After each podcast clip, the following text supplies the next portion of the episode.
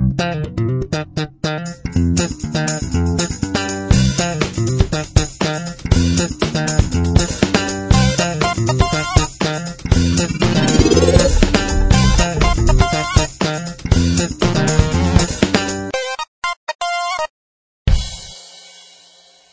イエット研究所。この番組、ダイエット研究所は、世の中にある様々なダイエットをリスナーの皆様と一緒に研究、検証していくプログラムです。ご案内役は私、永井と、半助です。よろしくお願いします。よろしくお願いします。お久しぶりなんで冒頭を忘れそうになりました。ですよね。ですよね。はい。ちょっとだいぶ間が空いてしまいましたが。えー、まあ、あの、ちょっと若干、準備ができていない中、急遽収録。まあ、間がだいぶ空いてしまってるっていうのと、えー実はみんなのダイエットの収録予定だったんですが、えー、哲夫さんがお仕事の都合でちょっと収録お休みさせてくださいっていう連絡が入ったので、はいじゃあこのダイエット研究所だいぶ配信できていないので準備ができていないんですが収録しましょうということで急遽収録をしておりますはい。ご無沙汰しておりますすいませんそうですね。すっかりご無沙汰しております。はいえー、まあでもね世の中大変なことになっております今現在収録が2020年3月31日だから世で言う年度末。年度末、ねあのお仕事大変な方もいらっしゃるとは思いますが、えーまあ、何より世界的に大変な状況になっている状況でございまして、はい。えーなんかあのーまあ、よく言われていますが最近。その緊張感がみたいな一回緩んでもう一回締まるみたいなあの緩んだタイミングがすごいやばかったんじゃないかみたいなことを言われておりますが、はいはいはえっ、とまあ僕は横浜。でまあ仕事で東京の方都内の方もちらっと行ったりするんですが、まあ、あの見てて人通りが若干少ないかなとか、えーまあ首都高はあんまり渋滞しなくなったなとかあーはあるんですがまあ片や一方であの結構人気のお店に行列があったりとか。行列はしてますよね、相変わらず。あやっぱそうですか。僕昨日、ちょっとあの、神保町とかお茶の水に用があって、あそうなん動いてたんですよ。ほうほそしたらあの、なんか半助さんが、う、うんツイッターで例のごとく東京タワーを上げている時に神保町なんやらっていうくだりを書いてたんで、ほうほうほうああ、じゃあ半助さん近くにいたんだと思っていたんですけども、全然、そう、別件で、うん。ちょっとあの、その界隈を歩かなくちゃいけないというか、動き回らなくちゃいけない案件があって、動いてたんですけど、もうあの、結構な人数の行列をあちこちのお店でしているんですよ。やっぱそうなんですねうん。それこそまああの辺りなのカレー屋さんはもちろん、うん、あうんと割と今ラーメンも激戦区だったりするんですね。あ僕神保町そうですねびっくりしたんですけど、はい。うんうんそう、カレーとラーメンとうん、あと楽器が、まあ楽器屋さんは別にあの、行列はしてないですけど、でも食べ物屋さんは割と行列はうんしてますね、変わらず。うんまあだからただ、電車はものすごく、というか、電車というか駅ですね。ほうほう新宿駅も東京駅もめちゃめちゃ人が少なかったですね。少ない？少ないです。へえじゃあやっぱテレ行き交う人たちが少ないっていう感じですね。乗る人の人数は正直それほど大きく、まあ多少少ないなーっていう感じはあるけれども、うんうんまあ割と満員になったりとかするので、うんうんただ行き交う人の絶対数がうん非常に少ない。っていう印象は受けました。そうか。僕はそこら辺の様子が分かんないんですよね。電車普段使わないので。でまあ逆に電車を使わないで車移動だからちょっとそこら辺は安心しちゃってる部分もあるんですけどまあ、車の中から眺めてそのねさっき永井さんも言ってた行列ができていてさほど大きくもないお店の中で満席でみんな食事をとっているっていうのがうわなんか大丈夫なんだろうかって心配になるっていうね感じがしますが。なんか、うそう、割と普通に、それこそあの、タリーズだったり、スターバックスとかも、うんうんいつもの距離感でいつも通り人が座って、うん。うん割といつもと同じぐらい人がいるうん。感じですからね。まあだからなんだろうそのお仕事の都合上そういう外食で食事を取らないととかあるのかもしれないんだけどなんかうーんどうなんだろうなとかって思っちゃいますね。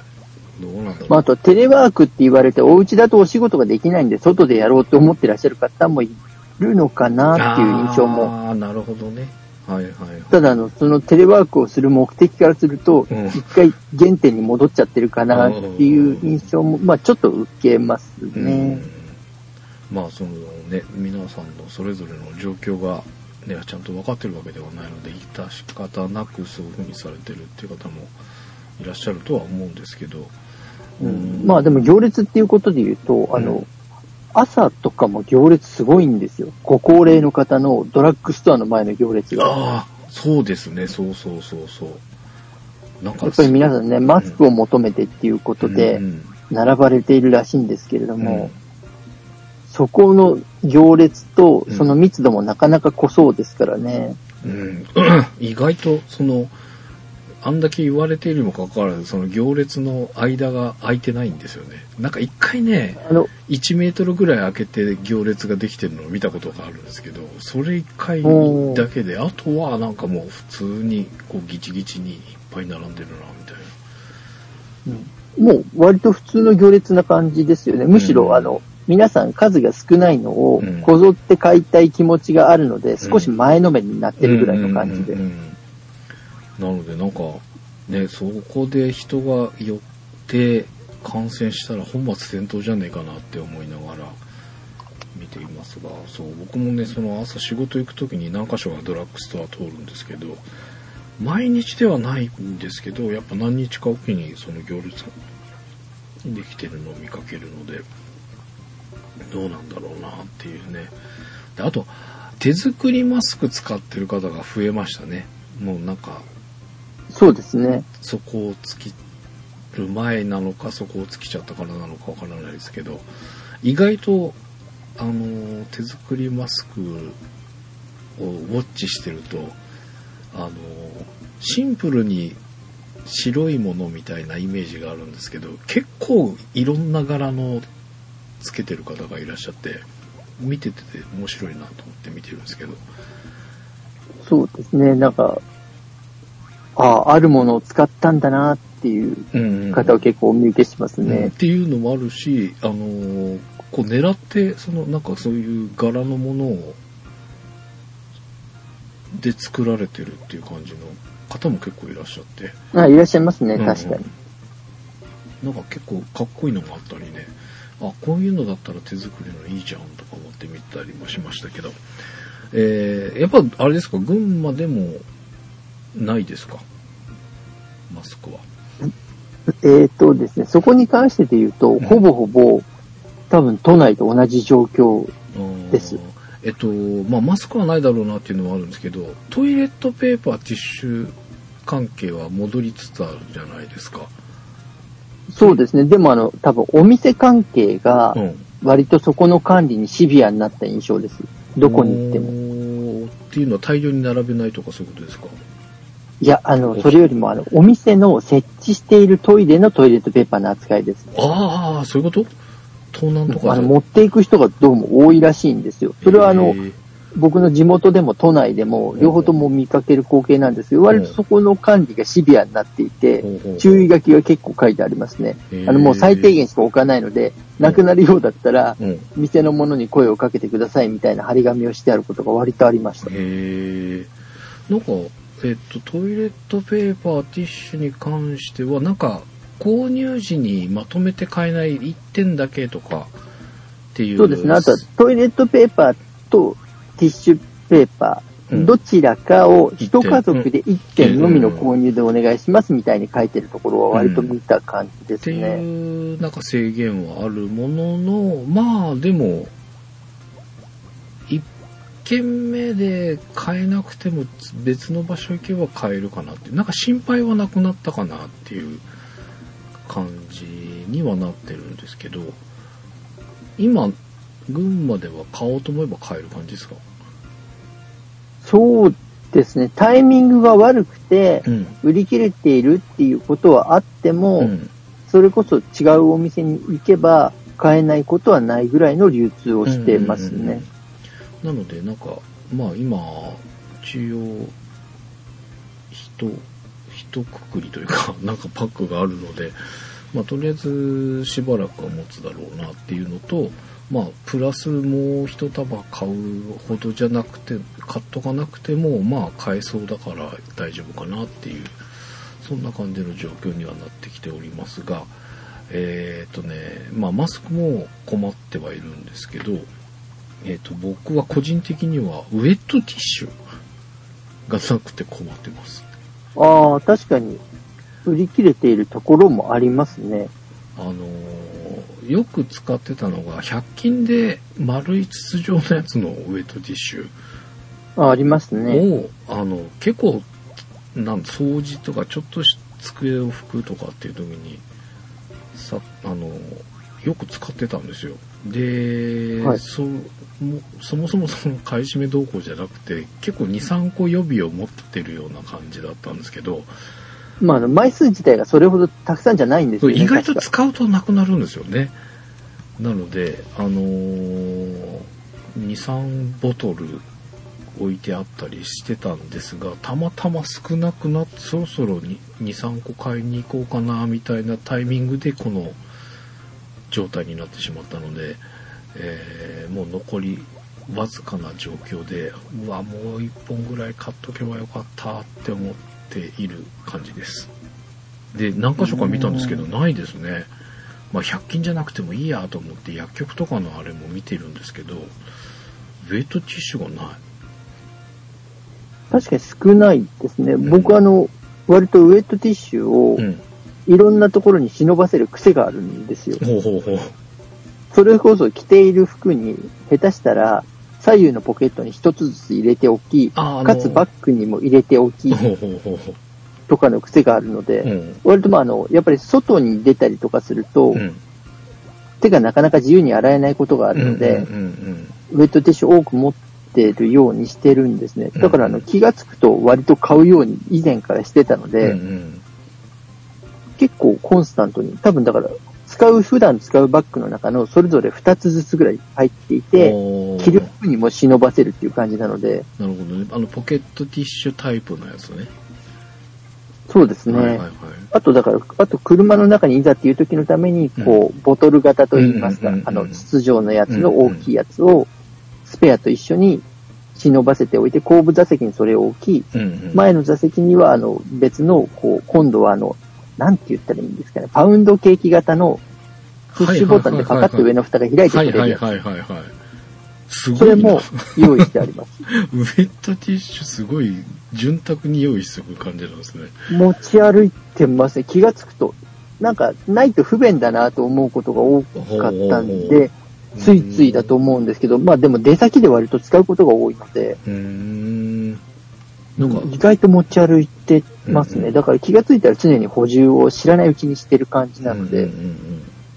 確かに言われてみたら少ないなとは思えどうん、うん自分の懐には常に携帯してる感じなので、えそんなに頻繁に使うようだと今困んないですか？今買える感じですか？う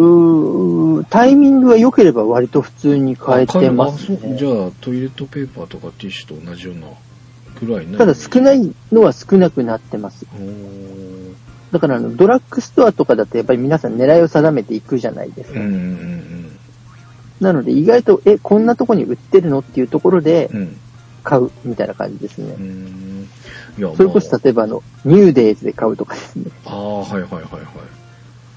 あとはあの、雑貨屋さんとかで、意外と売ってたりするので、おーなるほどね。まあちょっといろそれをそうですねうん、買ったりとかしているうちに、うん。割と常に存在してるなるほどね。気がします。言ってる今もうん。ポケットの中に一つ入ってますからね。そうなんだ。素晴らしいだ。からよくよく考えると常にウェイトティッシュ持ってる感じですね。ええいや、なんか、なんとなしに使ってたものがやっぱり手に入らないと意外不便だなっていうね、で、そのことが肖像感を煽って、うんこう、あの、買っておかなくちゃいけないっていう気持ちで、どんどん、あの、買いだめに走らせるんだなっていう群衆心理はありますよね。うんまあね。今本当に見かけたら、ね、まあ、いっぺんに買えなそうですけど、買えたら3つを使っちゃいそうな感じがしますけどね。まあ、そんな大変な状況な感じでございますが、まあ、そのね、買い物行くいうのもさっきの行列並んで買って本末転倒みたいな話もしましたが、ね、なんかそんなうろうろするのも極力最小限に、なんか必要なものを買いに行くついでにちょっと目を見てみるっていうかね、気にして見てみようかなっていうぐらいでわざわざ行ってっていうのはちょっと避けないといけないかなって、えー日に日にその思うようになってきておりますので皆さんもねあのこう耳にタコができるぐらい聞かされている状況だと思いますが、まあ、不要不急そのねわざわざ何かしなきゃいけないとかいうこと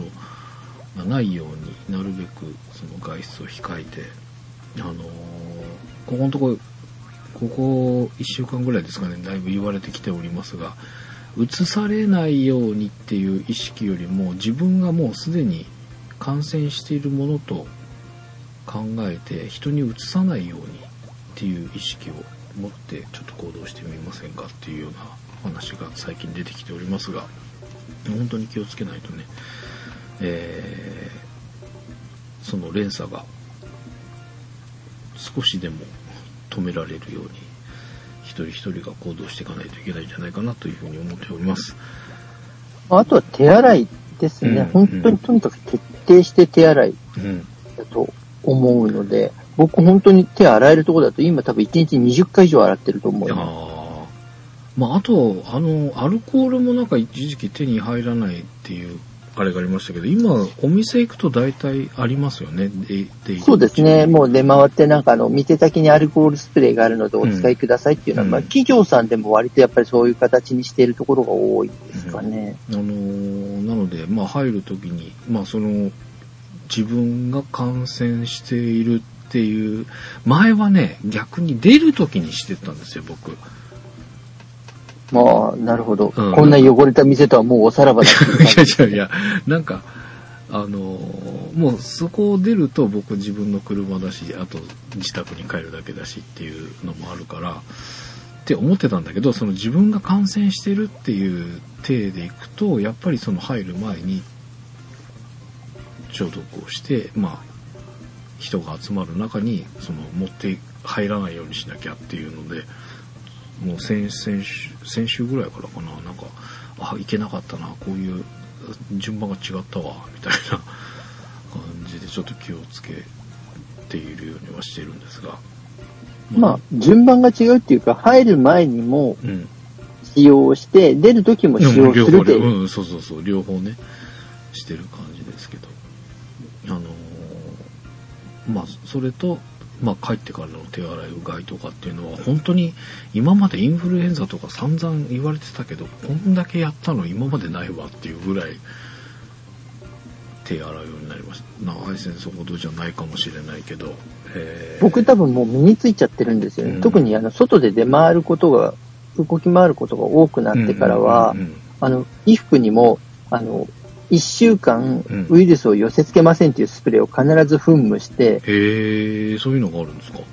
うん、あるんですよ。うん。なので、それを常に携帯していて、とりあえずもう、電車に乗るとなればもう身につけているもの全てにそれはスプレーをし、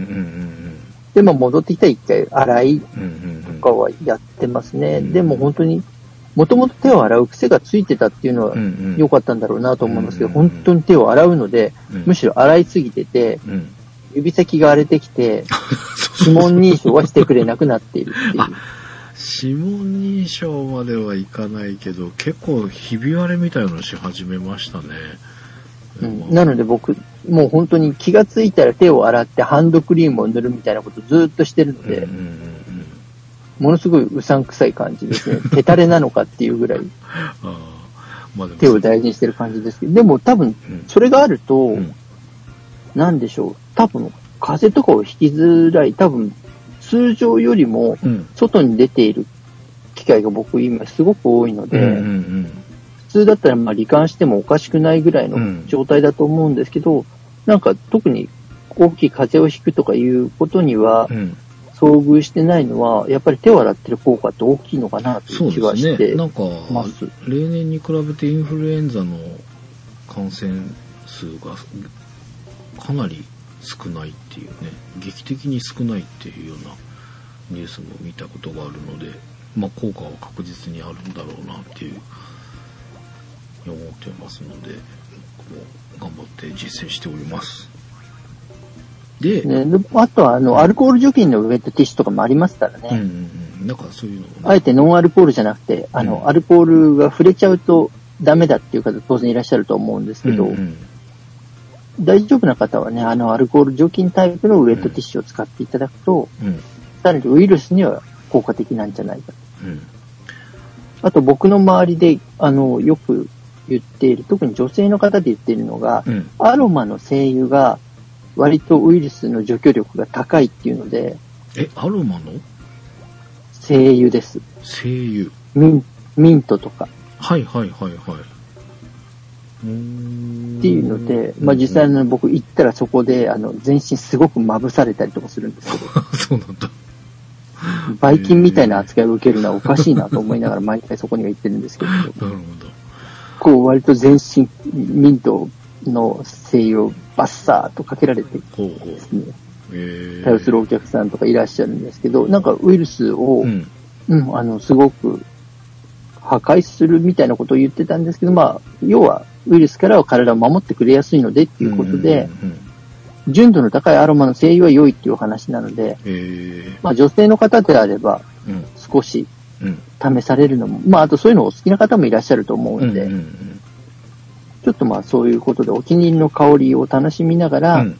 ウイルスの予防にもなるっていうのはちょっと良いなと思ったんですけど、行くたび行くたび本当にびしょびしょになるんじゃないかって言ってかけられるのが、若干ちょっとしんどいなって毎回毎回思うんですけど。なるほどね。はい。まあ、あの、まあ、できる限りいろんな形で、この、防御していただいて、えー感染しないように、また、意識としては、感染しているものと考えて、その人にうつさないようにっていうふうにね、えー気をつけていただければと思います。で、えーと、まあ、今週その冒頭にもお伝えしましたが、ちょっと準備ができていないんですが、ざっと前回、まあはい前回っていつだよって話ですけど、えー、あでも前回は前回ですよ。あの、これの前は前回ですから。えっ、とね、前回が1月2日です。あ、でもちゃんと2020年になってからなってなんですね。はいた感じですね。えーが、まあ、水分補給ということでテーマにしてお話をさせてもらいました。で、まあ、いろいろ教わった中で、えーまあ、今の状況ですが、えっと、もう水2リットルは確実に飲めてます。で、まあ多分この時もだいぶ飲めてるっていうようなお話をしてたかと思うんですが、もう一息みたいなところで、まあお風呂の前後だったり、就寝前後だったりとか、その飲むタイミングを意識してみてくださいっていうようなアドバイスをいただきまして、はいえーちょっとそこら辺を気にしてみました。で、えっ、とね、お風呂ね、忘れちゃう時があるんですよね。慌ててちょっと入ったりとか。えー比較的最近お風呂の入浴っていうか、その、湯船に浸かってる時間は少しゆっくりめに取れるようにとは思うんですけど、そのゆっくりしたいがためにこう慌てて入るみたいなことで、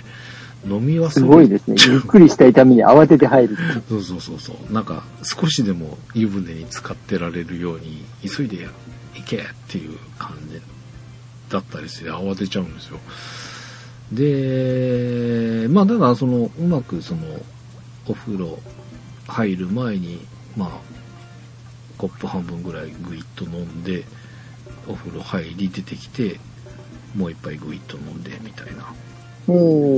こととか、まああと寝る前、えーまあ起きてからすぐ、すぐっていうか起きてすぐ歯を磨いてコップ一杯かな。えー飲んでたりとかっていうのを、まあそれがなかなかこう、それまでは意識してなかったので、まあ飲んでた時もあったとは思うんですけど、えー意識して飲むようになって、だいぶその安定して、なの今3リットル常時飲めてるんじゃないかなっていうぐらいになってますね。素晴らしい。はい。で、まあコーヒー飲むと減っちゃうんですよみたいな話もあったんですが、これもちょっと変えて、喉が渇いて飲む時にはコーヒー飲まないようにしてます。なので喉の渇きを取るのは水でその後一口コーヒー飲むとか、なのでえっ、と午後1ぐらいにコーヒーを一杯買うじゃないですかはい。で前は喉乾いた時にコーヒー飲んじゃってたのでえっ、と下手すると夕方までにもう一杯買うとかだったんですが、えっ、と量を飲まなくなりました。なので1日一杯かな。大体。ああ、それはだいぶ減りましたね。はい、でたまにあの、まあ、ちょっと今日はいいかっていうので夕方にもう一杯その新しいの飲もうって買う時もあるんですけどあのー でもそれがまあマックスかな。2杯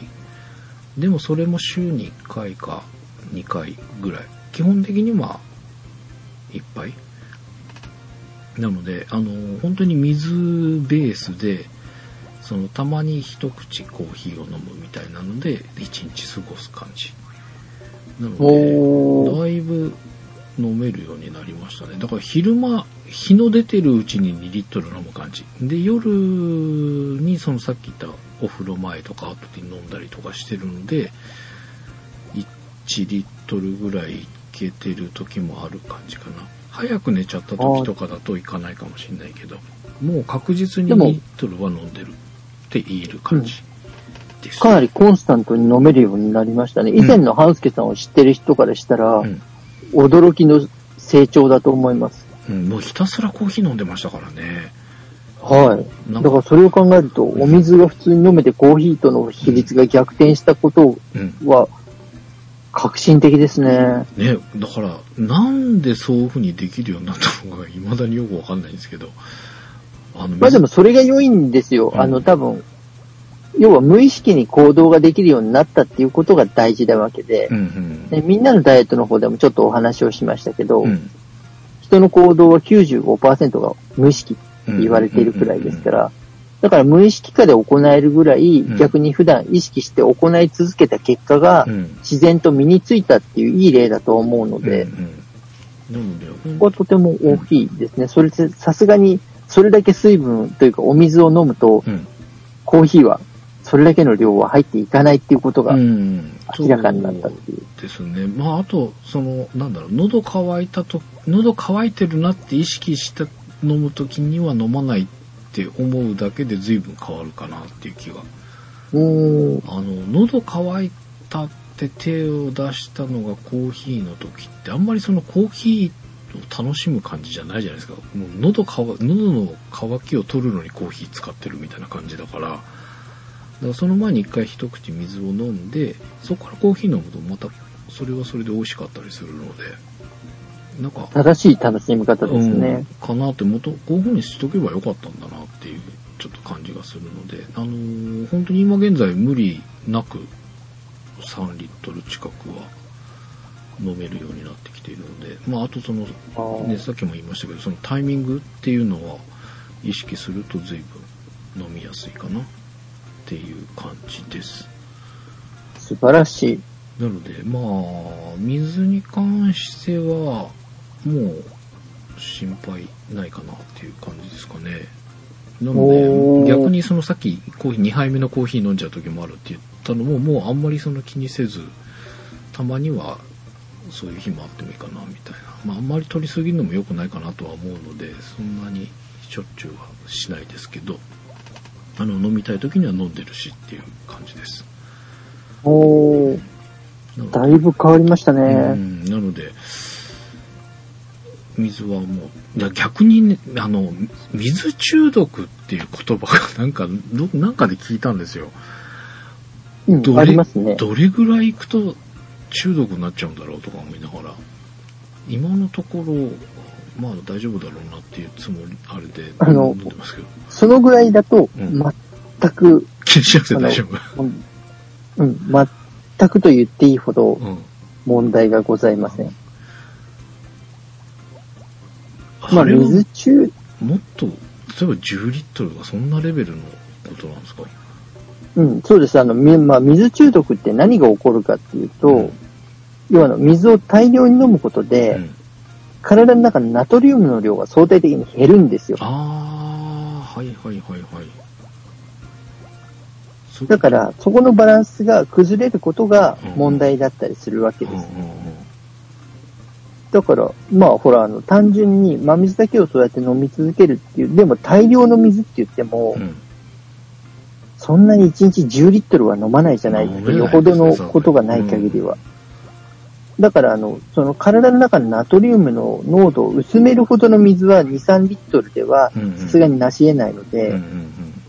現状では全く心配がいらないと思います。だから、あの、一番はミネラルが失われると困るっていうことなので、うんうん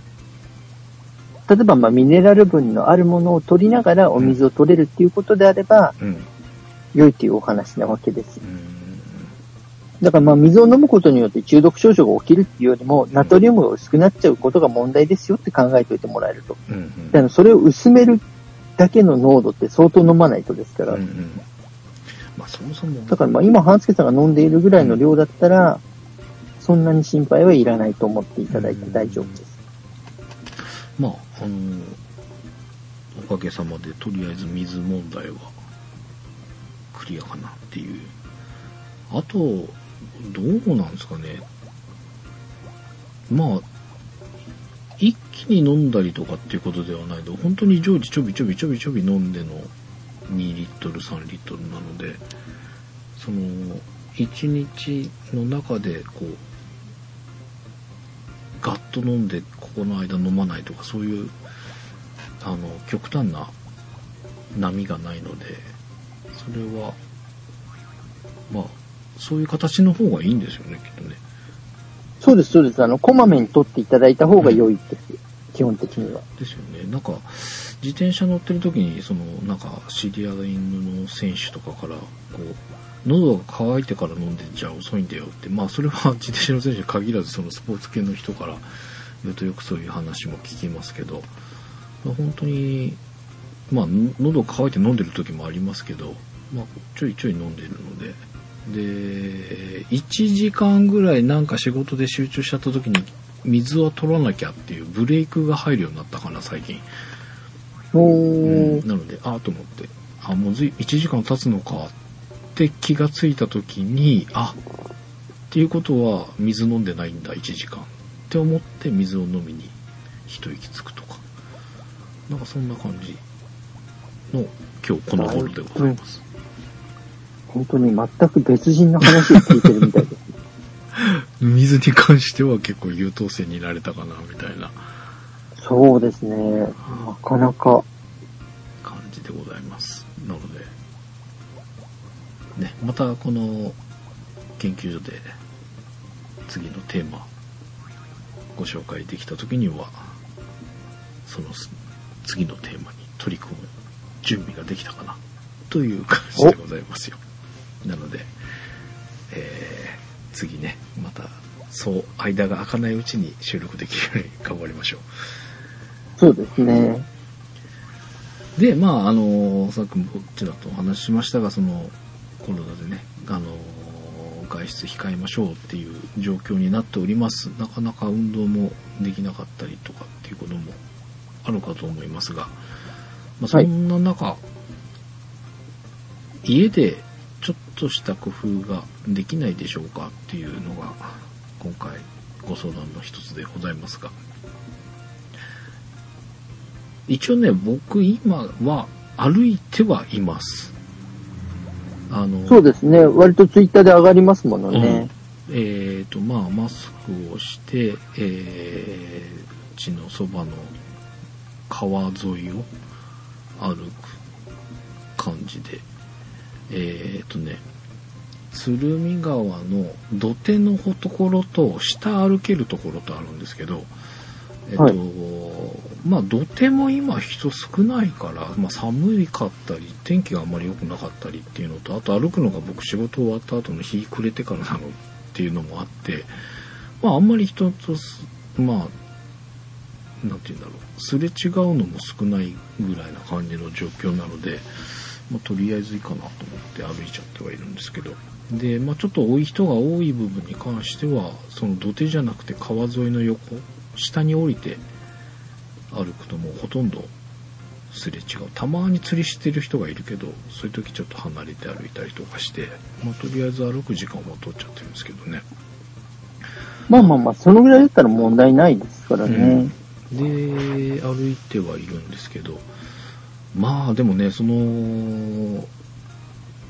歩ける状況にないっていう方もいらっしゃるかとは思うので、まあ、なるべく家にいるに越したことはないということで、家でっていう風になると、まあ、ムーバレックス、なりとかっていうことにはなると思うんですが、えーはいそういうのは、まあ、ムーバレックス、まあ、僕で言うとミッション1とか2とかっていうのも最近少しでき始めています。おー。まあもともとそれはちゃんとやってるよっていう方も多いんじゃないかと思いますので、まあプラスアルファ、この、なかなかその有酸素運動とか、えー外での運動ができない状況の中で、ちょっと工夫しといた方がいいことがあれば教えていただければと。ただまあ、あの、今の世の中って、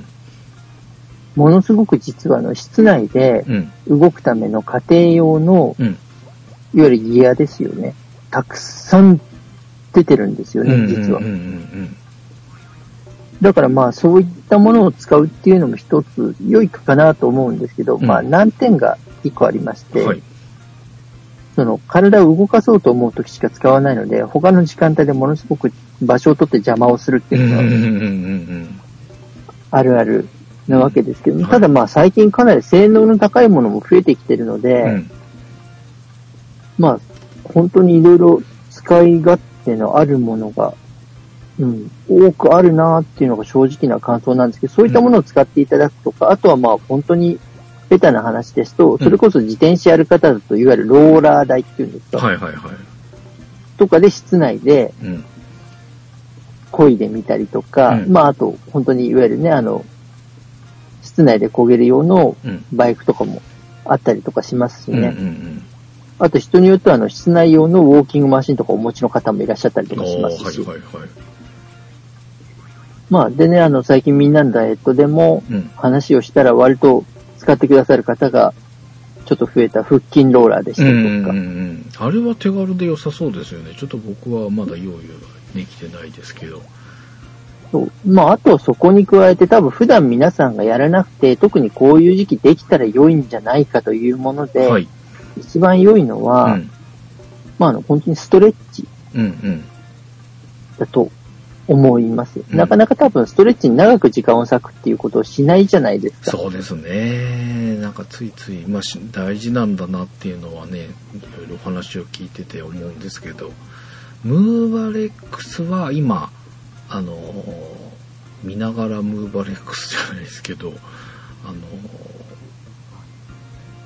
何かこう、動画のコンテンツを見ながらっていう、ね、哲夫さんのアイディアで真似させてもらってやり始めて、すごくハマっている感じなんですが、はい。まあそれを楽しみにっていうかね、それが、こう、餌になって僕は動いてるような感じなんですけど、ストレッチってなると本当にも黙々とやるイメージがあって、でも同じですよ。ん多分あの動画見ながらできますしね。できますかね？うーんと、基本的にストレッチっって同じ姿勢でいるわけじゃないですか。うんうんうんうん。特に呼吸とかはしてはいきますけど、ん逆に言うと体が大きくうん動くような形でやるストレッチっていうのは本来適正ではないわけです。ほうほう。要は伸ばせるところ、倒せるところ、無理ないところで伸ばしながらゆっくり呼吸をして、うん。一定時間続けるっていうところで。伸びやすくなっていくものなので、うんうん。だから同じ姿勢を維持しながら動画を見たりとかはできるじゃないですか。さすがにゲームは厳しいと思いますけど。はいはいはいはい。だからまあ、それは全然あの、同じことだと思っております。むしろムーバレックスよりも動かないから動画見やすいんじゃないのかなと思うくあらい。、本当ですか。だからそこは多分そんなに難しくないうんうんだろうなと思っているんです。うん。うん。ただ特にでもあの、ストレッチをやる上でうん気にしていただきたい場所が、はい。まあ特に大きいし、こういう時期だから特にやっていただけると良いなと思う場所がございまして、はい。まあそれがどこかと申しますと、うん。足首なんです。足首？はい。足首が柔らかく動いてれば、当然ウォーキングとかジョギングとかランニング、マラソンとかをされる方がう、ん。なんとなく良さそうだなっていうのはまあ分かっていただけると思うんですけれどもすごく極端なことを言うと、うん。上半身、特に呼吸とかに深く関係したりするんですよ。は？上、上半身？呼吸？うんはい。に関係してきます。もう、バタフライエフェクト満載な感じですけれども、でもあの、まあ、体ってやっぱり繋がっているので、どっか一箇所不調が生まれると、うんそれが思いもよらない場所に症状として出たりすることが多いわけなうんんですよ。うんで、その足首を硬くなるうんうん。原因として、まあ、足首のところにある人体うんが、まあ、縮むんですね。ちはそう。で、そのことによっい。て、あの、まあ、その周りにある、ももの筋肉、うん。ふくらはぎの筋肉とかがうんうん。硬くなりやすいんです。はいはいはいはい。で、そこが硬くなっていくと下に引っ張られていくので、うん。最終的に、うん。こう、胸元、喉元のあたりの筋肉までがええ引っ張られていく。そんなとこまで行っちゃうんですか？そうですね。で、特にこういう方って足首が太くなるんですよ。はあはあはあはで、足首が動かないっていうことはうん、非常に膝と腰に負担のかかる歩き方をあ。せざるを得なくなるんですね。はいはい。だから、あの、そこを柔らかくしておくっていうことが良いのと、うん。あと、まあ、あの、以前、みんなのダイエットで、夏頃かな、うんケンさんがメールをくださって、はいはい。足の裏が痛いっていうお話を。うんうんで、まあ、その時にあの、測定筋群っていう足の底の筋肉がうん。炎症を起こしている可能性があるっていう話をしましたが、うんうんまあ、今回足首が動いてないと、うんまあ、その中の筋肉の一つで、うん。丹母子屈筋っていう筋肉が、まあ、足の骨に近いところにある筋肉なんですけれども。なんか初めて聞いたような気がする。そうですね、多分なかなか聞かないから、あの、多分言葉のイメージが湧かないと思うんで、うん一応漢字だけ言っておきますね。はいえっ、と、長い短いの短い。に、お母さんの母はい。で、あの、死っていうのが足辺に止めるはいはいはいはいはい。に、屈うん屈伸運動の屈うん。ですね。うん。に、筋肉の筋。で、丹母子屈筋って言います。へえ。はい。で、これが硬くなることによって、要は歩き方も不安定になったりするんです。うんうん要は衝撃を受け止める面が硬くなるから、うん。うん。やっぱりあの体としてはすごく衝撃を受けやすくなるし、うん。そのことによって、やっぱり歩き方がぎこちなくなって、うんうんまあだからひどい方はそれで腰とか膝には悪影響は当然出ますからうん、ね。うんだからそこを柔らかくしてあげるために、うん。足首のストレッチングがとても大事だっていうお話になっていくわけです。はいはいはい。足首を回すっていうのは、えっ、と、前にその足首のその柔らかくするとかっていうのでお話があった時からたまにその仕事の待ち時間、外で待ってる時とかに要ははい。つま先をついてかかとを上げて足首をぐるぐる、あのつま先を点にしてぐるぐる足首を回すっていうかなはい、はい。それをたまにやってたりはするんですけどはい。足首を回すっていうのはそういうことなんですか？それともその座って右手を足首に持って左手を足のつま先を掴んでぐりぐり両手を使って回すみたいなそんな感じですか？もうまさにその通りです。お持って大きく回しましょうっていう感じです。へえそのい床床というか地面に立立った状態で足だけでやるよりは手でやった方がいいんですか？そうですね。もう、なので座ってしまって、はいでも足をこうぐっと掴んでいただいて、うん大きくゆっくりグリングリンと回していくような感じです。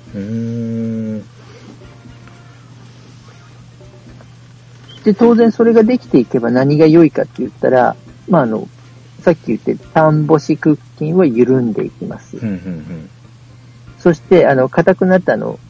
くるぶしがそれによって引っ張られて下がり気味になるのが、うんうん位置が上がります。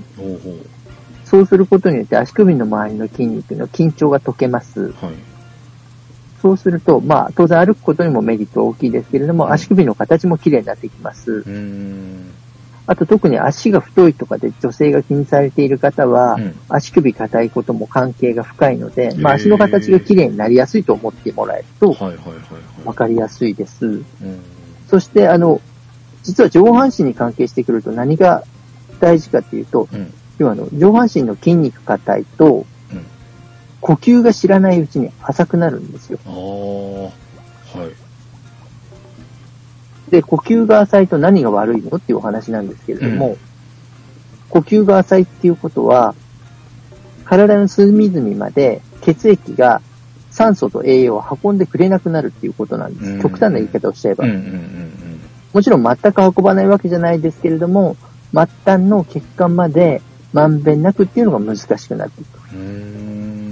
当然そうなれば冷え症とかも出やすいですし、ああなるほどあとはそう、代謝が悪いっていうのも出てきますよね。あとは当然疲れやすい。なんで呼吸がしっかりできていると、それだけで痩せやすい体が作れていくのにう、うんうんそこが硬いことによって、うん痩せることを阻害していることがよくあったりするわけです。なんかすごいバタフライエフェクトですね足首から呼吸に行き呼吸が悪いとその血流が悪くなり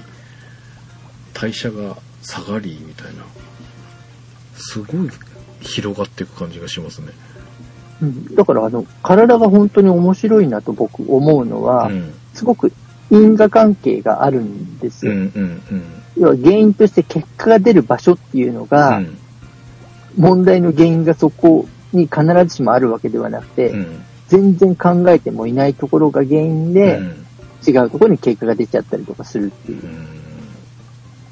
だから、まあ、あながち、まあ、特に体って本当にあの、一箇所で使うものじゃなくて、全身連動していくものなので、うんうん。関連性とつながりっていうのはやっぱり深いんですよね。うん。で、特にあの、地面に触れてるっていうことをしている場所、うん。そこを司っている大きい関節が、うん。動きが硬いっていうのは、うん。体の動きを不安定にするんですよ。ああなるほ要は地面をつかまないじゃないですか。どうんうんうんなので、動きとして非常に不安定で、上から踏みつけるような歩き方しかできなくなってしまう。ねで、それをやると、やっぱり歩くときにドタドタっと音がするわけですよ。うんうんで、その歩き方をしている方は膝とか腰に負担をかけているのうんで、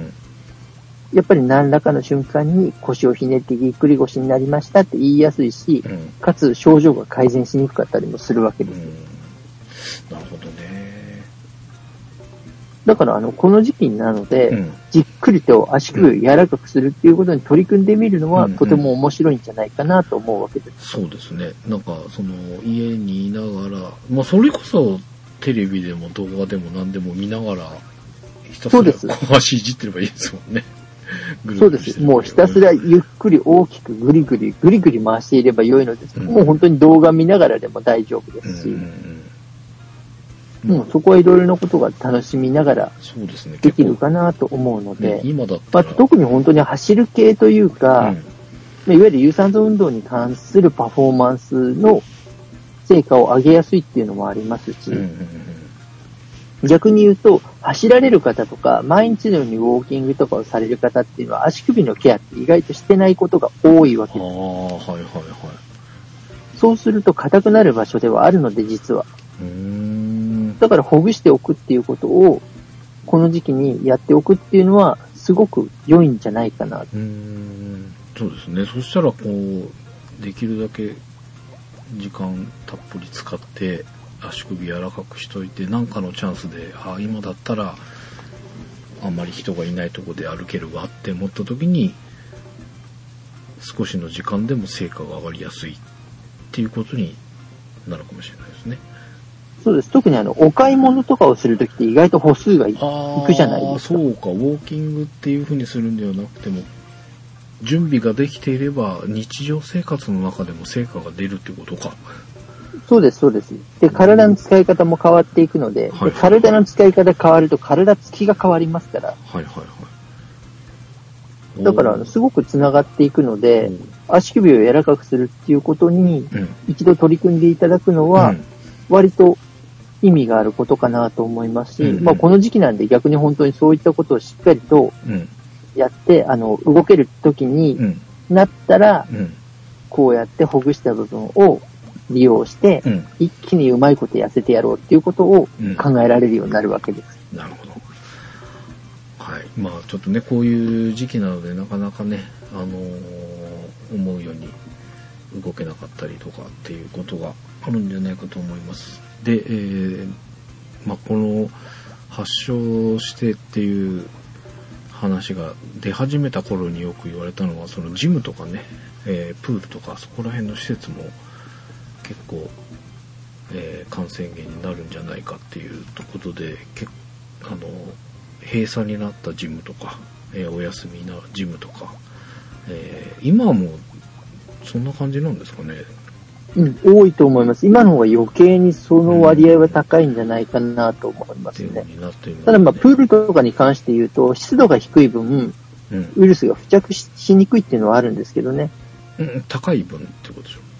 あ、低い。そうあ、そうだ、ごめんなさい。そう、湿度が高い高い分ね分、そう、ウイルスの、あの、そう、付着する割合が低くなるうんっていうことですまあ、ねな。のでそういう施設を利用しされて運動されてた方はねまたこう環境として今状況が良くないかもしれませんが、えーそういった準備をしてまた動けるようになった時にっていうのもありますしさっきのお話だとあの必要な生活をしてる動きの中でも成果が出てくるようにつながるっていうことなので、ぜひうまくこういった時間を使っていただいて、えー準備をしていただけるといいことがあるありそうなので、チャレンジしてみてください。そうですね。もう、あの、痩せるために足首に磨きをかけるっていうことですよね。いいですね、それ。はい。足首磨きをかけましょう。はい。だからぜひこれあの実践していただいて、足首を柔らかくするだけでこんなに変わったなんてっていうお便りが欲しいっていうリクエストを今のうちにしておきます。ぜひぜひ。ぜひあの、ねぜひあの、そうやってあの、皆さんの成果をはい。お寄せいただけると、あの、そうですね、あの、ちゃんとあの、一見ね、どこまで真剣にやってるんだっていうお話に聞こえそうではありますが、うん。ダイエットに関することに関しては一応あの、真面目にお話を提供しているつもりではおりますので、ぜひ実践していただいた方が、うん。あ、それだったらできると。要はあの、手間も少ないし、うん。本当に今の時期だったらやりやすいっていうことで、うん。取り組んでいただけると、はい。すごく、まあ、あの、プラスに働きやすいので、うん。ぜひちょっと足首に磨きをかけて、綺麗に痩せていただいて、特に女性の方は足首の形をね、綺麗に作っていくことができますので、うん。この時期に、ぜひお試しいただいて、ぜひ結果をお寄せいただきたいと思う次第であります。はい。えー、みんなのダイエットではね、だいぶこう、メールの方もお送りいただけるようになってきておりますが、こちらの方もぜひよろしくお願いいたします。えー、ダイエットラボ、d-i-e-t-l-a-b-o、アットマーク p-scramble.jp の方でお送りいただければ、こちらの番組の方でご紹介させてもらいます。はい。で、ぜひね、成果もそうですけど、まあ、どういうふうにししたらいいですかみたいな質問も、えーお待ちしておりますので、番組のご要望などもお送りください。ということで、久しぶりの配信となりました。ダイエット研究所、まだまだ大変な時期でございますが、えーみんなで乗り越えていきましょう。ということで、次はあんまり間を空けずに配信できるように頑張りますので、お楽しみにしてください。はいということで、お頑張ります。届けしましたのは半助と、長井でした。ではまた次回、ありがとうございました。ありがとうございました。